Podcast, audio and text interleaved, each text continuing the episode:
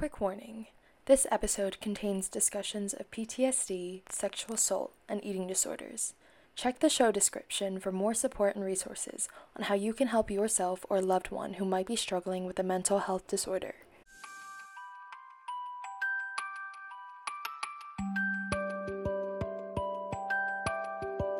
Simone Biles, a world renowned athlete known as the GOAT, or greatest of all time in the world of female gymnastics.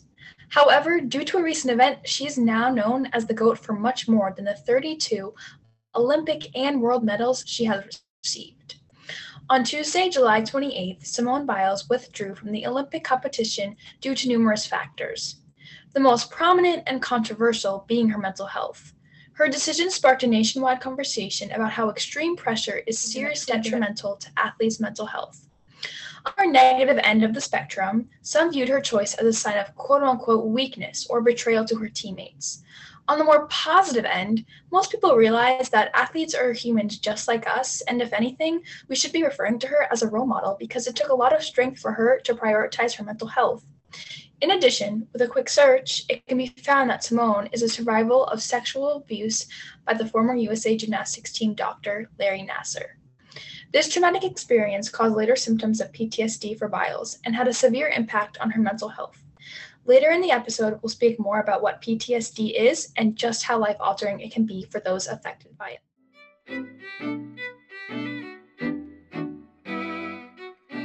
Hi, everybody, and welcome to New Jersey Key Club's first podcast, The Key to Mental Health Awareness. I'm one of your hosts, Ella Jaravata. I'll be a senior at Point Pleasant Beach High School this year.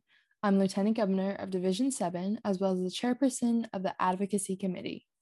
So, for the 2021 2022 service year, New Jersey's advocacy focus is mental health awareness. Each year, the New Jersey District of Key Club International chooses one cause that they'd like to focus on and spread awareness about. As teenagers, we have a lot on our plates. The pandemic has only proven itself to exacerbate not only our external circumstances, but what's happening internally, both socially and emotionally. So that's why we thought it was fitting to bring more awareness towards mental health and end the stigma and stereotypes associated with mental illness. In this episode, we'll be focusing on PTSD and eating disorders. Be sure to check out our bi monthly flyer in your local Lieutenant Governor's August newsletter. Now, please allow my committee members to introduce themselves. Hi, I'm Hana Hamid, District Secretary of New Jersey Key Club, and I'll be a senior at Hopewell Valley Central High School. I'm also the Secretary of the Advocacy Committee, and I'm looking forward to co hosting this podcast. Hi, I'm Sierra Giovanni, a member of the Advocacy Committee. I'll be a senior at Bridgewater Raritan High School this fall, and I'm also the Lieutenant Governor of Division 12. Hi guys, I'm Ayano Tamura, and I'm also a member of the Advocacy Committee. I will be a junior at Tenafly High School this fall, as well as the Lieutenant Governor of Division 20, and I'm excited to be here with all of you. Let's dive right in. The first topic we'll be discussing is PTSD, or post traumatic stress disorder. PTSD is a psychiatric disorder that is common for people that have witnessed or experienced a traumatic event. This could range from a natural disaster, life threatening accident, terrorist act, war, combat, rape, or sexual violence or serious injury. Anyone, no matter your ethnicity, race, culture, or age, can develop PTSD. And according to the American Psychiatric Association, 11% of people will be diagnosed with PTSD in their lifetime. While no one is immune from PTSD, women are two times as likely as men to have it. And in the United States, Latinos, African Americans, and American Indians have higher rates of PTSD. There are different kinds of symptoms to PTSD, but they mainly fall into four categories intrusion, avoidance, alterations in cognition and mood, and alterations in arousal and reactivity. Intrusion is to have intrusive thoughts, such as flashbacks. Some people have very bad flashbacks that they feel as if they are reliving the traumatic moment.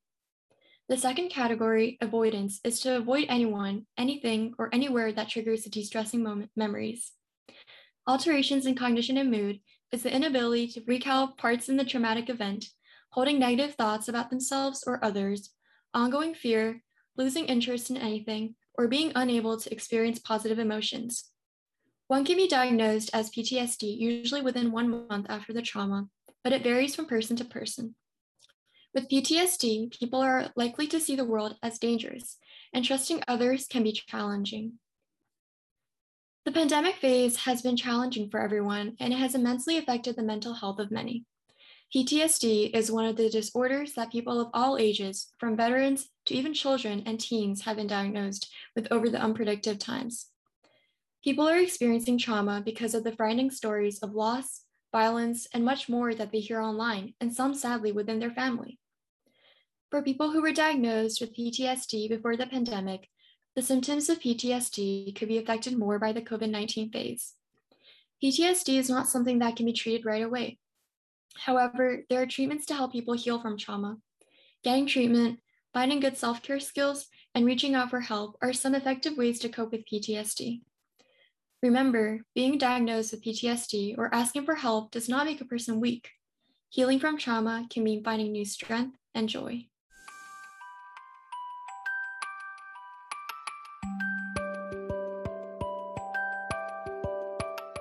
Next, we will be talking about eating disorders. Eating disorders are associated with a person's change in eating, body dysmorphia, and the way that their body looks. Although there are several different kinds of eating disorders, common eating disorders include anorexia nervosa, bulimia, and binge eating disorder. Anorexia nerv- nervosa is characterized by self starvation, excessive exercise, and weight loss.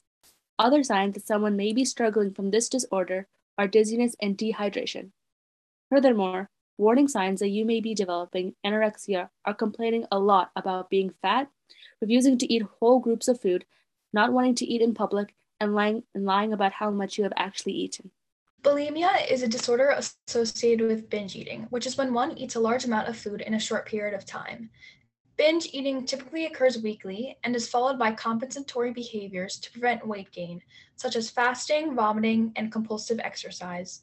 Fortunately, interpersonal psychotherapy and cognitive behavioral therapy are two different forms of psychotherapy that can help patients suffering from bulimia.